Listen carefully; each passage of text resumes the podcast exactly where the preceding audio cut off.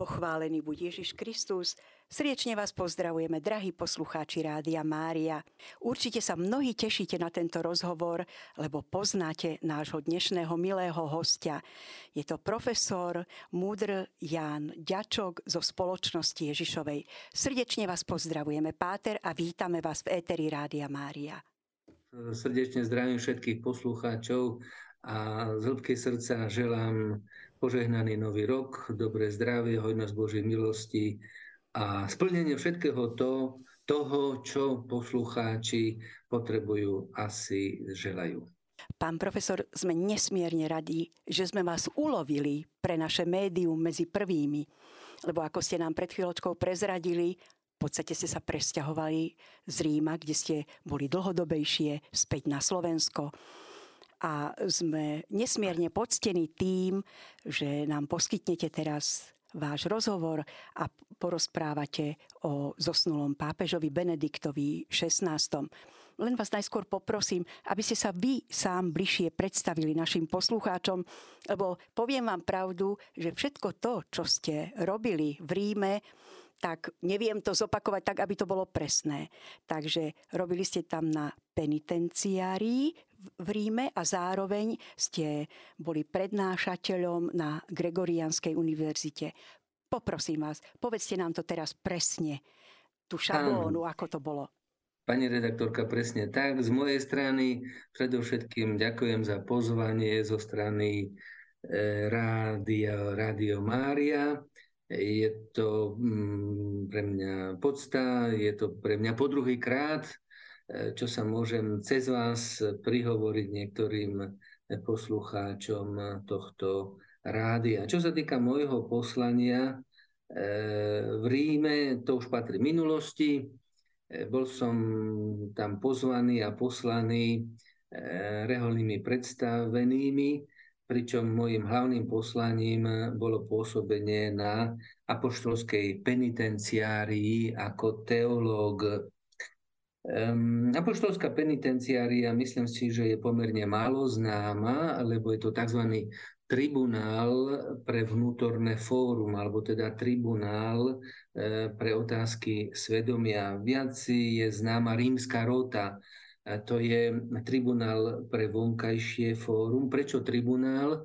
Lebo sa tam nerozhoduje ani v rámci penitenciárie, ani v rámci rímskej roty individuálne, ale rozhoduje sa kolektívne. E, no, prečo teda tribunál pre vnútorné fórum, volá sa to aj tribunál milosrdenstva alebo tribunál e, svedomia, pretože E, každý človek sa môže obrátiť písomne e, alebo môže prísť osobne tam na túto inštitúciu, ale keďže človek vo svojich problémoch je zvyčajne emočne naladený a môže preháňať určité veci, tak preto riadnym postupom je, e, že spovedník alebo duchovný vodca opíše opíše problematiku a potom penitenciária na toto odpovedá. Čiže toto bolo moje prvé poslanie. Druhým poslaním bolo e, výuka na Pápežskej Gregorovej univerzite v rámci teologickej fakulty. Som vyučoval ako člen e, katedry morálnej teológie, e, teologické otázky, teologickú problematiku, bioetickú problematiku aktuálnu. Okrem toho som vyučoval aj, tu v Bratislave na Teologickej fakulte Trnavskej univerzity a to od roku 2010, kedy som prišiel e, do Ríma. Takže celkové moje pôsobenie tam siaha od februára 2010 e, takmer teda do konca tohto kalendárneho Eh, roka.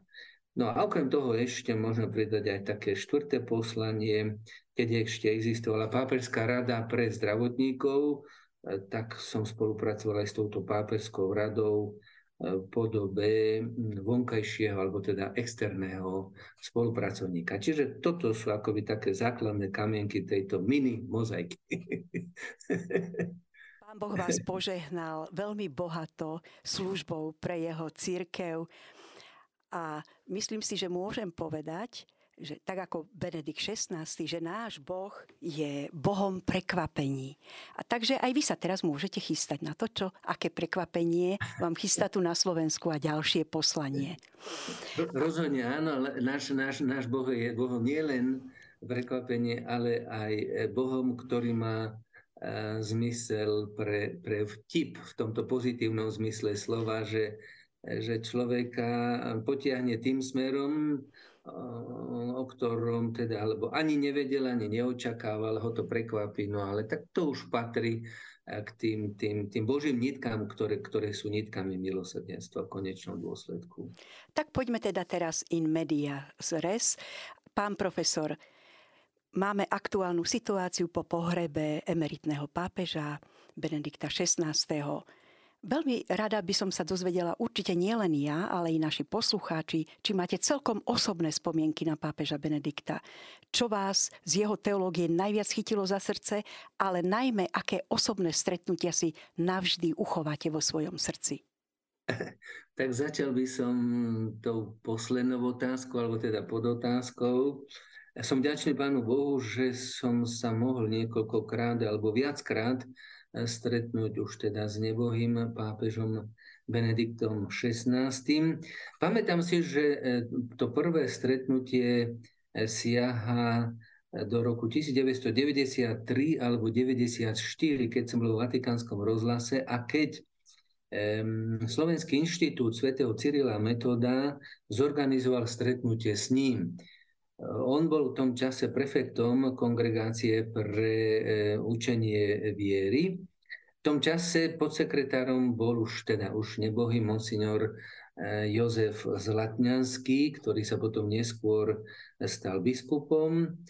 No, tak teda on mal prednášku, v tom čase kardinál Ratzinger v roku 93-94 už si nepamätám tú tému, ani si nepamätám presné znenie týchto otázok. Zrejme to boli otázky, ktoré pre ňoho ako veľkého teológa zaznievali v rôznych e, spôsoboch, e, v rôznych obmenách, e, s ktorými sa stretol. Ale čo ma zachytilo, čo ma oslovilo a čo ma ohúrilo, bol spôsob, akým on na tieto otázky odpovedal e, rozprával po taliansky, najprv mal teda úvodné slovo e, k všeobecným, e, teda k aktuálnym otázkam vtedajšej doby, vtedajšej církvy a potom tie jeho odpovede boli, boli naozaj vynikajúce. V tých odpovediach každé slovo, každá bodka, každá čiarka mala svoje miesto. A toto, toto na mňa tak veľmi silne zapôsobilo. Myslím si, pozri sa, vidíš, počúvaj. Takto nejako by mal hovoriť veľký profesor teológie. Toto je naozaj štýl, toto je naozaj spôsob, ktorý ukazuje, že, že tieto veci e, naozaj veľmi dobre ovláda a tieto veci dokáže veľmi jednoduchým, názorným ale, ale naozaj presvedčuj, presvedčujúcim spôsobom podať. Čiže štýl jeho odpovede ma veľmi oslovil a veľmi e, prehlbil vo mne obdiv, obdiv voči nemu. E, potom e, po roku 2010, keď som tam bol poslaný v súvislosti s novými misiami, s novými poslaniami, tak si pamätám, že poprvýkrát som sa s ním stretol v marci roku 2011. Už som bol vymenovaný za teológa apoštolskej penitenciárie. No a penitenciária každý rok za normálnych okolností robila aj robí tzv. kurzy pre vnútorné fórum. To sú kurzy, eh, ktoré sú pre budúcich kňazov a nielen kňazov, ale aj eh, pre budúcich kňazov, ale aj kňazov s určitou skúsenosťou, 5, 8, 10, 15 ročnou skúsenosťou, lebo sú tam aktuálne otázky e, spovednej praxe, aktuálne otázky morálky, bioetiky, takže aj kňazi prichádzali na tieto kurzy a potom na konci kurzov bolo zvykom, že sa išlo na audienciu pápežovi. Takže v roku 2011 sme išli pápežovi, dostal som sa na poboskanie ruky k nemu a ja som sa mu predstavil, kto som. No a že som nástupcom Pátra Ivana Fučeka. To bol teda môj predchodca Chorvát, ktorý bol vo funkcii nejakých 15 rokov predo mnou. A on tak veľmi zbystril e, pozornosť a s takou iskrou v očiach sa ma opýtal, ako sa má Pater Fuček. Tak som mu povedal, ako som vedel, e, podľa informácií, ktoré sa mi dostali, že sa má dobre, že má nové poslanie, vrátil sa do provincie. Takže tento živý záujem a, a teda taká iskra v očiach ohľadom konkrétneho človeka to ma tak veľmi, veľmi oslovilo. Stretli sme sa aj pri niektorých iných príležitostiach, či už to boli niektoré iné kurzy v súvislosti s vnútorným fórum alebo niektoré, niektoré konferencie, na ktorých som vystupoval vo Vatikáne ako, ako relátor, ako, ako aktívny účastník. No a potom mm, sme išli si úctiť pápeža v rámci osobitné audiencie na poboskanie ruky. Takže aj toto boli také kratulinké stretnutia, ktoré si pamätám a ktoré teda e, vo mne, vo mne zostali. A toto Bol, invokuje, že mal veľkú, e, veľmi dobrú pamäť pápež, že hej. popri tom nesmiernom množstve ľudí, ktorých stretal, že takto si aj osobne dokázal spomenúť na niektorého konkrétneho áno, človeka. Ja, ja, som bol, ja som bol týmto prekvapený, no ale by to vysvetľovalo asi toto, že on bol eh, na čele kongregácie pre učenie viery dlhé roky. Určité mená zrejme aj z rímskych eh, kruhov poznal. Zrejme poznal niektorých učiteľov z Gregoriany a zrejme medzi nimi bol aj pater Ivan Fuček, ktorý urobil veľký kus práce aj ako, ako učiteľ, aj ako môj učiteľ morálnej teológie na Gregoriane. Takže zrejme bol známy aj E, aj teda pápežovi Benediktovi. No a teda keď sa dozved, keď, keď, keď e, takto aktualizovane počul, e, že už teda preč, tak sa ma opýtal naozaj s takým živým záujmom, ako, ako sa má. Takže čo sa týka, tá vaša druhá otázka, hm, z jeho teológie, čo ma tak najviac chytilo za srdce. Veľmi takým jednoduchým spôsobom by som to hádam približil tak, že um, ja som ho vnímal a myslím teda, že nie len ja, e, že to je človek, ktorý e, z hľadiska mm, problematiky, z hľadiska poznania teologického e, sa nachádza na úrovni vysokých štítov. Ak, ak teda vysokých štítov, teda Alp by som obrazne povedal, alebo Himalají, No a ak to je mm, v takejto pozícii, tak potom sa mu v úvodzovkách povedané ľahšie odráža do, do údolia alebo do údolí. Čiže keď je niekto nad problematikou, keď ju perfektne ovláda, tak potom už teda zaujme stanovisko k tomu alebo inému problému, k tej alebo inej otázke, ale e, vzhľadom na ten celkový súvis. Čiže nie vytrhnutie z kontextu, ale ale teda v celkovom, celkovom súvice. Tá jeho teológia, veľmi stručne a jednoducho povedané, by sa dala opísať aj tak, že to bol človek, ktorý aj o zložitých, ťažkých otázkach teologických vedel hovoriť veľmi jednoducho. Obrazne povedané, ako keby sme mali problematiku na dlani a ako keby poukázal, pozri sa, toto súvisí s tým, s tým, s tým, tamto je okrajové, toto k tomu nepatrí. Čiže takýmto spôsobom e, takýmto spôsobom e, na mňa e, pôsobil a mm, toto viedlo iba, iba k hlbokému obdivu, pretože e, za týmto stáli štúdia a e, rozvinuté talenty, ktoré mu pán Boh, dobrotivý pán Boh, mu dal naozaj e, v štedrej, v štedrej miere.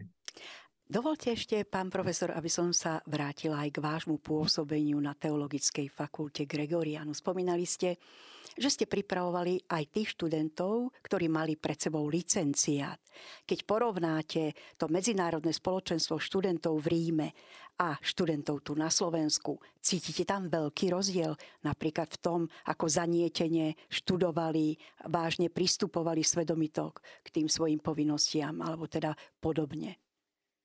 No, z mojej skúsenosti by som si dovolil povedať, že študenti sú podobní alebo rovnakí, teda e, vzťahuje sa na nich e, e, ten, ten, ten, ten vejar v tom plnom zmysle slova. Od vynikajúcich až po veľmi dobrých, po priemerných a niekedy aj slabších študentov. Čo sa týka medzinárodného prostredia, akým pápežská Gregorova univerzita v Ríme bola a je, je to, že mala študentov z celého sveta, z nejakých 122 krajín, povedzme, v predchádzajúcom školskom roku. Keď študenti prichádzali na univerzitu, tak mohli prichádzať zo štyroch ulic.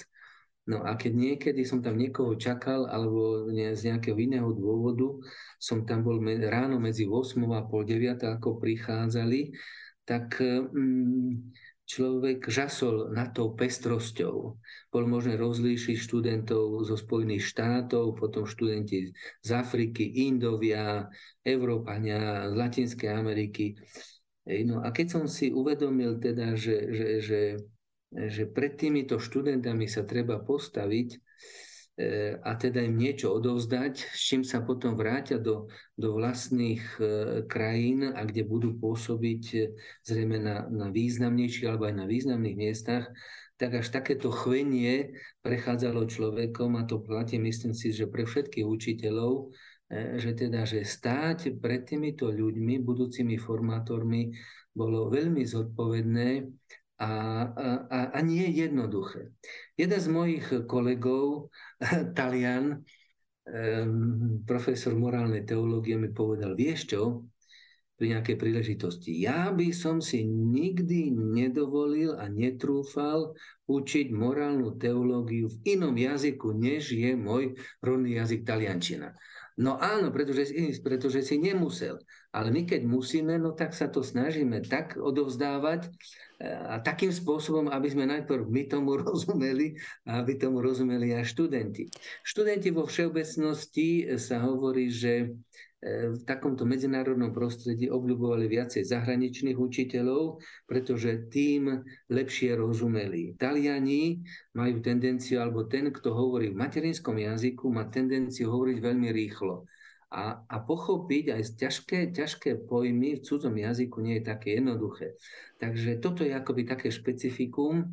No a hovorím, že študenti boli vynikajúci, aj, aj, aj slabší, ale povedzme, tie ťažkosti niekedy pramenili e, z, z, z jazykových nedostatkov, teda že, že tomu nerozumeli, čomu sa prednáša a s týmto e, potom boli spojené aj rôzne, rôzne, iné, rôzne iné ťažkosti. Milí priatelia, máme cez moderné mediálne prostriedky u nás v éteri hostia, pána profesora, doktora Jána Ďačoka, člena spoločnosti Ježišovej. Páter Ďačok, Porozprávali sme sa trošku o vašej činnosti, to, čo ste robili v Ríme, ako vás oslovovala osobnosť Benedikta XVI.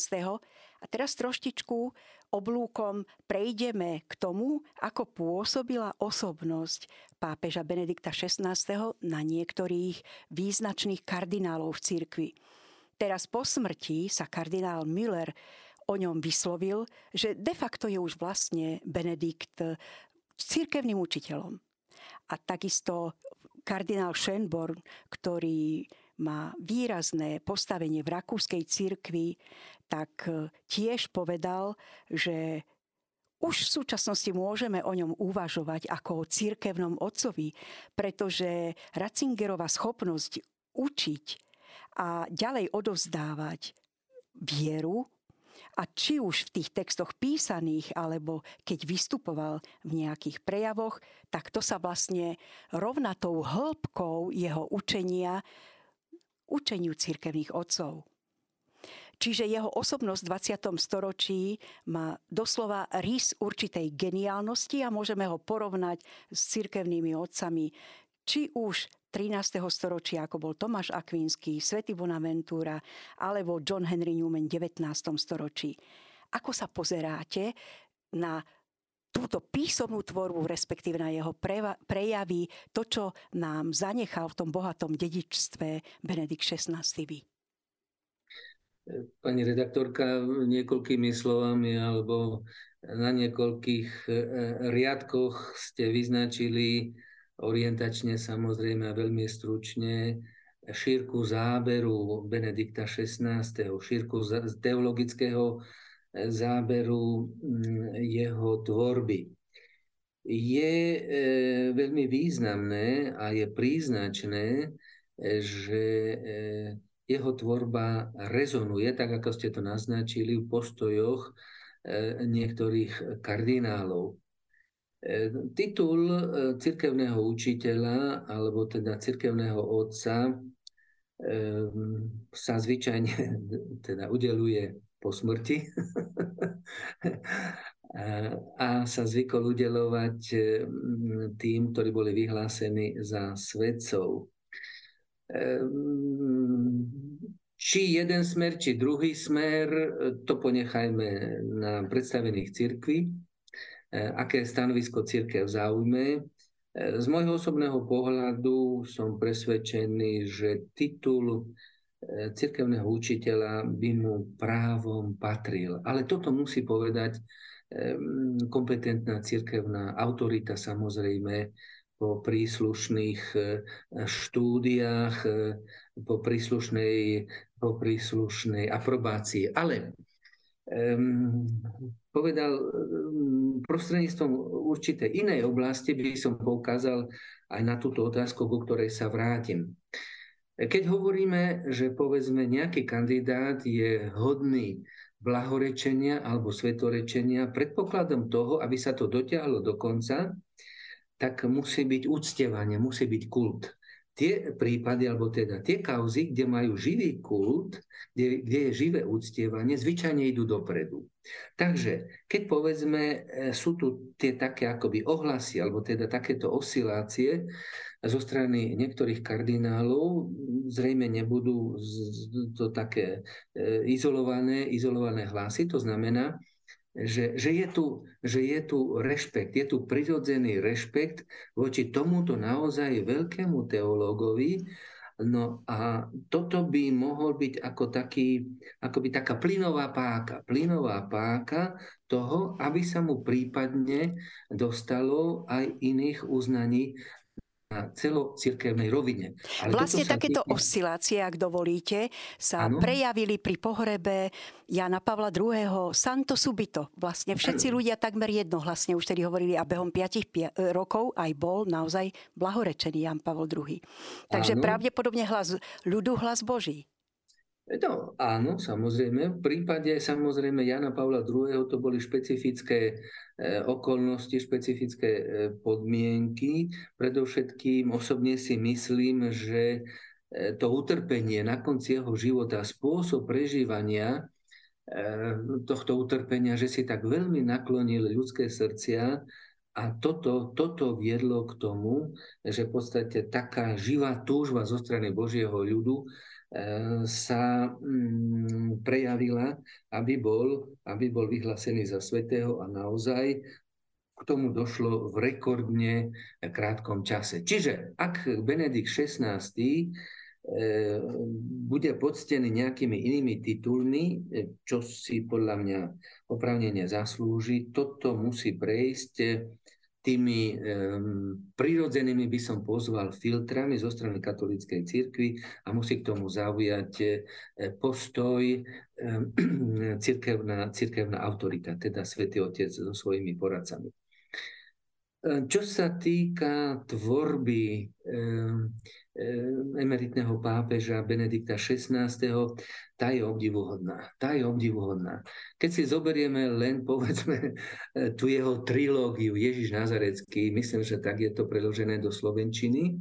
Tretí diel je Ježišovo detstvo E, tak toto bolo preložené alebo sa prekladá do nejakých 54 jazykov v 163 krajinách, nejakých 7 e, miliónov výtlačkov. Iba toto naznačuje, e, to vnímanie zo strany, zo strany čitateľov, zo strany Božieho ľudu, ale zrejme aj iní potom to siahli, lebo jeho štýl bol naozaj jednoduchý, priezračný a mm, obohacujúci. E, celková taká charakteristika, myslím si, že sa dá uplatniť aj na neho, tak ako to pred rokmi e, ešte za života Jana Pavla II., už teda svetého, keď to povedal už teda tiež nebohý Jan, kardinál Jan Chryzostom Korec. Hovorí, e, v, v posolstvách Jana Pavla II je iba samé zrno, čiže toto, čo je hodnotné. Nie sú tam žiadne plevy. A toto do bodky a do písmena možno aplikovať aj na tvorbu eh, pápeža zosnulého eh, Benedikta XVI. Eh, keď si zoberieme nielen teda toto dielo, ostatné publikácie, knižné publikácie, duch kresťanstva napríklad, keď si zoberieme jeho encyklíky, keď si zoberieme E, iné e, publikácie, ktoré, ktoré súviseli s jeho pápežským e, úradom a poslaním, potom posolstva na Svetový deň mieru, na Svetový deň pokoja, Svetový deň chorých a rôzne tie iné významné dni, ktoré sa prežívali v cirkvi, hej, tak, tak potom audiencie, osobitné stretnutia, tak naozaj tá šírka Eh, jeho, jeho myslenia je veľmi, eh, veľmi eh, obdivuhodná a, a, a naozaj veľmi pozoruhodná. Poukážem to, ten jeho štýl, o čom mu išlo, alebo jadro jeho, jeho postoja poukážem iba na, na troch encyklíkách. Deus Caritas Est, Boh je, boh je láska, čiže teocentrické zameranie, kristocentrické zameranie, čiže zameranie na Pána Boha, zameranie na Ježíša Krista. Boh je láska. To znamená, že si pozvaný poznať prameň každej lásky a prameň tej, e, ten najvyšší prameň všetkej lásky, e, ktorým je Boh. Keď je to tak, tak potom teda, čo by to znamenalo? To znamená, že sa máme dívať s nádejou do budúcnosti. A teda tento postoj odráža druhá encyklika e, Spes salvy, v nádeji sme spasení. A v tejto encyklike on okrem mnohých iných vecí hovorí aj toto, že budúcnosť má to učenie, má ten postoj, ktorý dáva dnešnému človeku a spoločnosti nádej. No a potom teda Boh nádej e, do súčasnosti, nádej do budúcnosti, no a potom konanie. No a toto konanie by sme mohli povedať teda, že veľmi tak stručne, že sa prejavuje, alebo pozvanie ku konaniu, e, hlavne na tej mm, sociálnej rovine, sa prejavuje v tretej encyklike Caritas in Veritate, láska v pravde, kde hovorí o rozvoji národov, kde hovorí o integrálnom ľudskom rozvoji, kde hovorí aj o veľmi vážnych otázkach, ktoré súvisia s dnešným človekom, s jeho mentalitou, ktoré tieto myšlienky, hlavne tam na konci, eh, body 74-77 mi boli veľmi blízke, pretože sa dotýkalo morálnej teológie, mravného konania človeka, pretože sa dotýkali bioetiky a pretože sa orientovali na ten kultúrny boj, ktorý podľa slov pápeža eh, Benedikta XVI. sa premieta predovšetkým eh, na pole bioetiky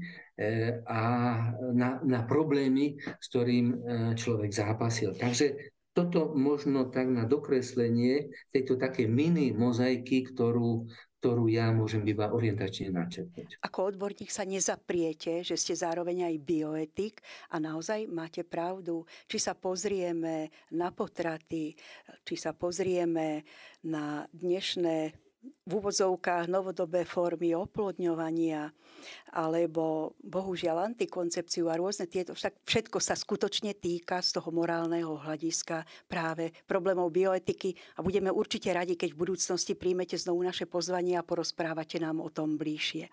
Mňa... No, veľmi rád, áno. Tak to sú tie body, ktoré som uviedol e, kde pápež poukazuje, teda Benedikt XVI, na na, na, na, na jazvy, ktoré súvisia, s antiko, ktoré súvisia s potratom a potom konštatuje, že k tejto mentalite, smutnej mentalite, sa už pridáva aj iná mentalita, ktorá súvisí s koncom ľudského života. On to nazýva mens eutanázika, čiže myslenie zamerané na eutanáziu, ktoré slabších a chorých odpisuje. To je tzv. tá kultúra smrti alebo kultúra skartácie, ako to používa e, súčasný pápež František. Takže sú tam mnohé, mnohé okruhy a aj tieto okruhy v podstate e, znázorňujú e, postoj Benedikta XVI voči okruhu, ktorý mu bol veľmi blízky. Veda a viera, rozum a viera, že, sa, že neutočia vzájomne proti sebe, že sa nevylučujú, ale že sú konvergentné, čiže smerujúce k sebe a um, zároveň, zároveň obohacujúce človeka a, a, a prispievajúce k jeho dôstojnosti. No, isté, že tu je na dlhú tému, ale teda nerad by som túto otázku rozvíjal, aby sme nezatienili iné okruhy, ktoré zrejme máte na mysli a na srdci.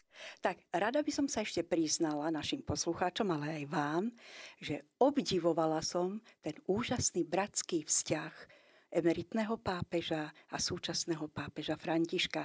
Keď sa prenášali tie prvé bohoslúžby ako František, teda pápežom sa stal Bergoglio ako pápež František a potom po Svetej Omši napríklad išiel objať emeritného pápeža, tak vždy som bola z toho nesmierne dojatá. A zo párkrát sa teda objavili aj nejaké reportáže z ich stretnutia. Vlastne mnohokrát pápež František ho šiel navštíviť aj do toho kláštora kde trávil svoje posledné dni života. Mali ste niekedy možnosť zúčastniť sa na pápežskej svetej omši, kde bol ešte prítomný aj emeritný pápež? Myslím, že to bolo z titulu otvorenia e, jubilejného roka, e, keď e, pápež emeritný Benedikt XVI bol predsiení baziliky svätého Petra No a tam ho pozdravil pápež František. No a priznám sa, že e, prítomnosť Benedikta XVI. na tomto stretnutí aj na tých iných stretnutiach, keď ešte mohol prísť, dodávala takú e, osobitnú atmosféru. Áno, ten vzťah medzi nimi bol naozaj taký e, veľmi srdečný, bratský, oslovujúci, pozbudujúci, veľmi ľudský veľmi ľudský. Pápež František ho chodíval navštevovať aj v ostatných e, rokoch a mesiacoch, keď, e, keď už emeritný pápež slabol, keď mu budalo síl a zastavoval sa za ním. A toto bolo, toto bolo veľmi pekné. Alebo pri rôznych iných príležitostiach, keď média priniesli správy o ich stretnutí alebo o ich modlitbe, to bolo, to bolo veľmi pekné a veľmi silné.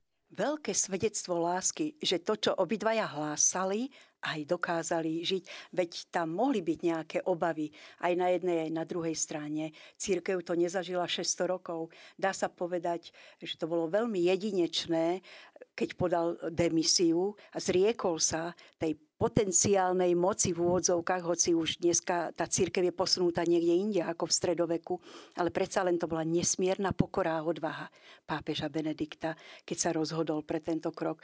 A myslím si, že to obidvaja zvládli bravúrne, že to je nádherný príklad pre církev aj do budúcnosti.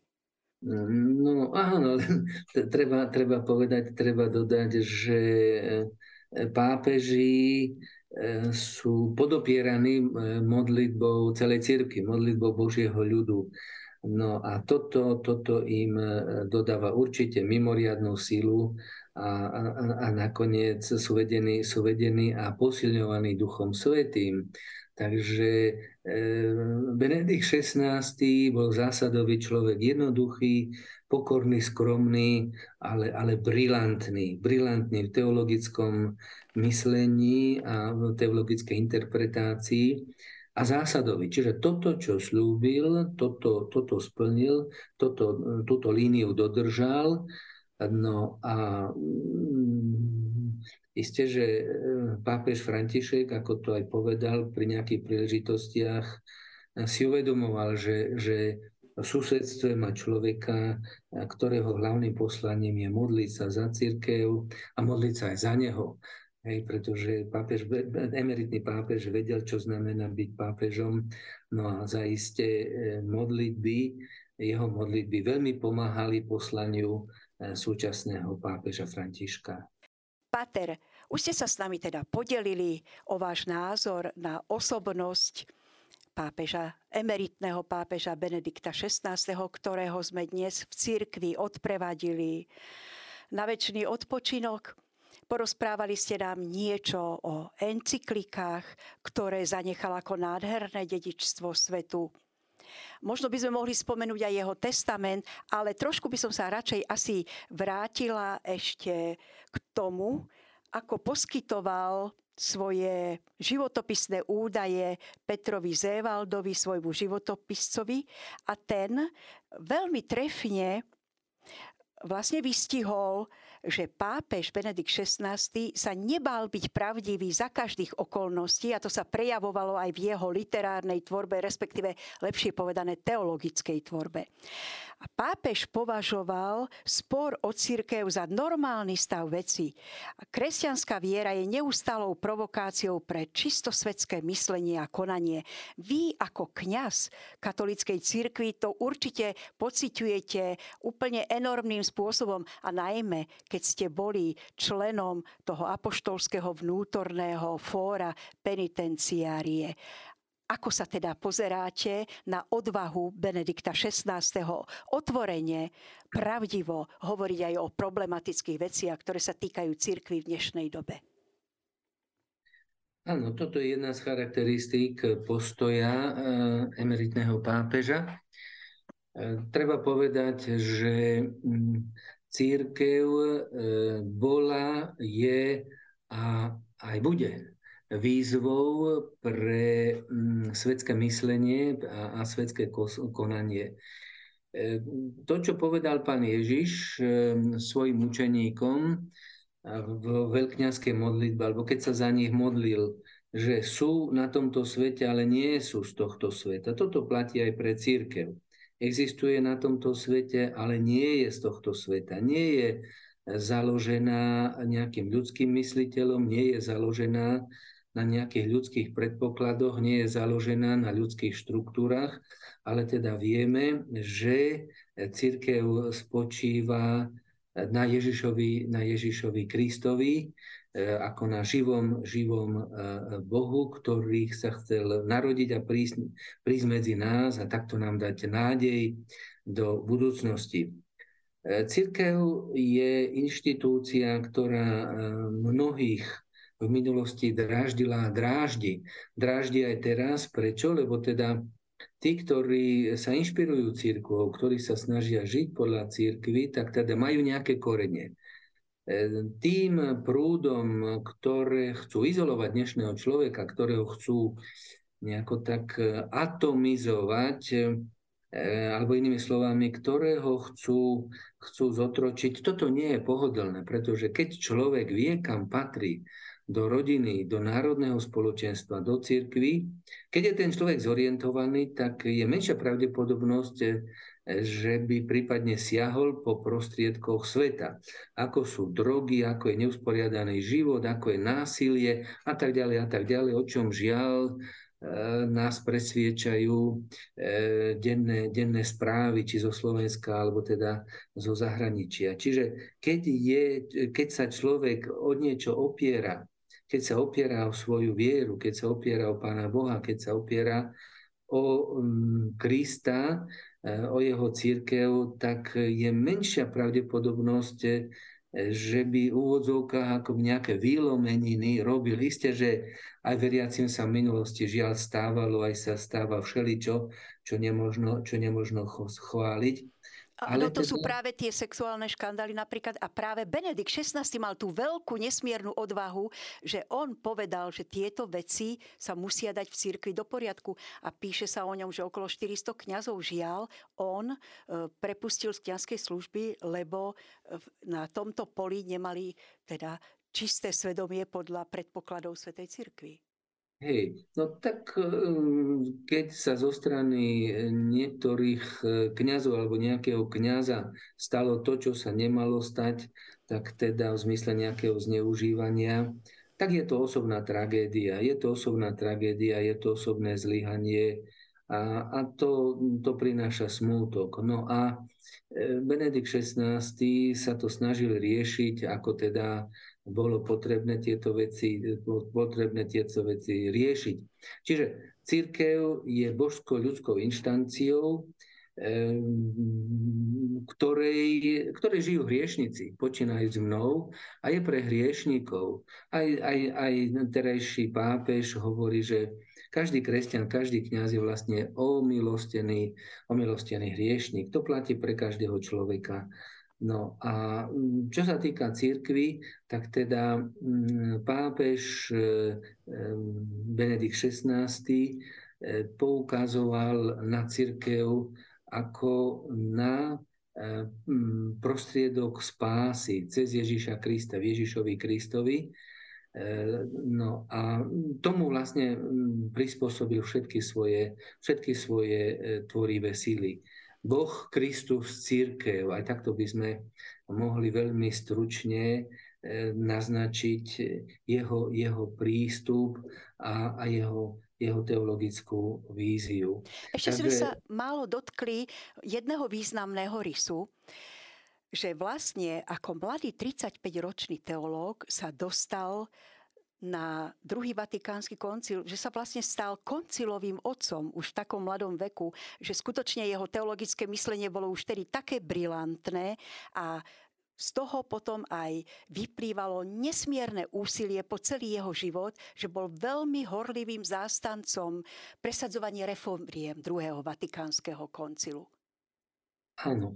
E, mm, čiže už v mladom veku preukázal, na, preukázoval naozaj mimoriadne teologické schopnosti. Bol tam pozvaný ako poradca e, nemeckého kardinála Frinca, e, v ktorom on spoznal tvorivý potenciál, preto ho tam pozval a toto bol rozhodujúci okamih, ktorý významne ovplyvnil život a tvorbu Benedikta, Benedikta XVI.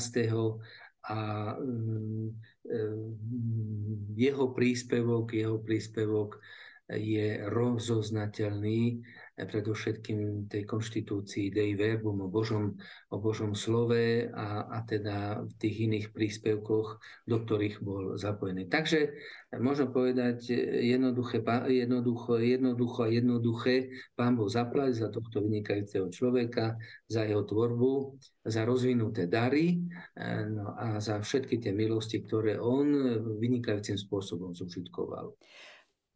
Páter, e, vlastne ste by to teraz zobrali z úst. Presne toto som chcela povedať, že na záver našej relácie to treba presne takto zhrnúť, aby sme chválili a velebili Boha za ten nesmierny a veľký dar, ktorý v osobe Benedikta XVI. sme dostali v cirkvi. Poprosím vás teraz o záverečné slovo, o záverečnú modlitbu a o vaše kňazské požehnanie. V týchto dňoch sme mohli byť svetkami historických udalostí, ktoré súviseli so životom, eh, so zomieraním a so smrťou eh, veľkého pápeža, veľkého teológa Benedikta XVI. Celý svet úžasol nad jeho tvorbou. Celý svet v rámci obmedzených možností bol duchu spojený s Vatikánom a tí, ktorí mohli, prišli ho osobne pozdraviť aj do Baziliky svätého Petra, kde v týchto e, dňoch pred pohrebom bol, bol, bol, bol vyložený. A toto bolo, toto bolo naozaj krásne, toto bolo naozaj e, povzbudzujúce. Takže sme vďační pánovi za dar tohto vynikajúceho jedinečného človeka. No a aby sme ho lepšie poznali, tak nezostáva nič iné, iba nájsť si čas na čítanie jeho encyklík alebo na opakované čítanie jeho encyklík alebo aspoň tých najdôležitejších diel, aby sme ho hĺbšie poznali, pretože kto pozná lepšie jeho tvorbu, v konečnom dôsledku lepšie pozná Pána Boha, lepšie pozná Ježiša Krista, lepšie pozná církev a lepšie spozná Boha ktorý je láska, ktorý k láske pozýva všetkých ľudí. Takže s hlbokou vďakou za tohto vynikajúceho človeka spájame sa s celou církvou no a prosíme pána, aby viedol eh, svoju církev svojim duchom aj teraz, aj v budúcnosti, aby pomáhal aktuálnemu pápežovi Františkovi v jeho misii, všetkým jeho spolupracovníkom, aby Boží duch mocne pôsobil prostredníctvom e, každého veriaceho človeka a každého človeka dobrej vôle. Toto ťa, Pane, z hĺbky srdca prosíme na príhovor Tvojej matky, našej matky, e, Panny Mária, skrze Krista, nášho pána. Amen. Sláva Otcu i Synu i Duchu Svetému. Ako bolo na počiatku, tak nech je i teraz, i vždycky, i na veky vekov. Amen. Amen. Tak pán profesor, doktor Jan Ďačok, člen spoločnosti Ježišovej, milý páter, úprimne vám ďakujeme za váš čas, ktorý ste darovali nášmu rádiu. Je to pre nás zvlášť povzbudzujúce, že ledva ste na Slovensku sa stihli okolo seba zobzerať, tak už ste aj poskytli váš rozhovor nášmu rádiu. Sme veľmi tým poctení. Ďakujeme vám. Dúfame, že sa nájde príležitosť, aby sme vás tu častejšie privítali. A z celého srdca vám prajeme, Pán Boh to už má pre vás určite pripravené, ale nech vás riadne prekvapí. Nech máte z toho prekvapenia úžasnú duchovnú vnútornú radosť a nech tam nechýba ani ten vtip, aby tá vaša radosť bola dokonalá z toho, že máte nové poslanie, nové určenie. S Ďakujem pekne. Pán Boh zaplať, držíme palce a nech mm, Pán Boh pomáha. S Pánom Bohom. S Pánom Bohom všetko Milí priatelia, počúvali ste rozhovor s pánom profesorom doktorom Jánom Ďačokom zo spoločnosti Ježišovej. Ďakujeme vám za vašu pozornosť, pozývame vás k ďalšiemu programu a sme veľmi radi, že počúvate naše rádio Mária, rádio, ktoré sa s vami modlí.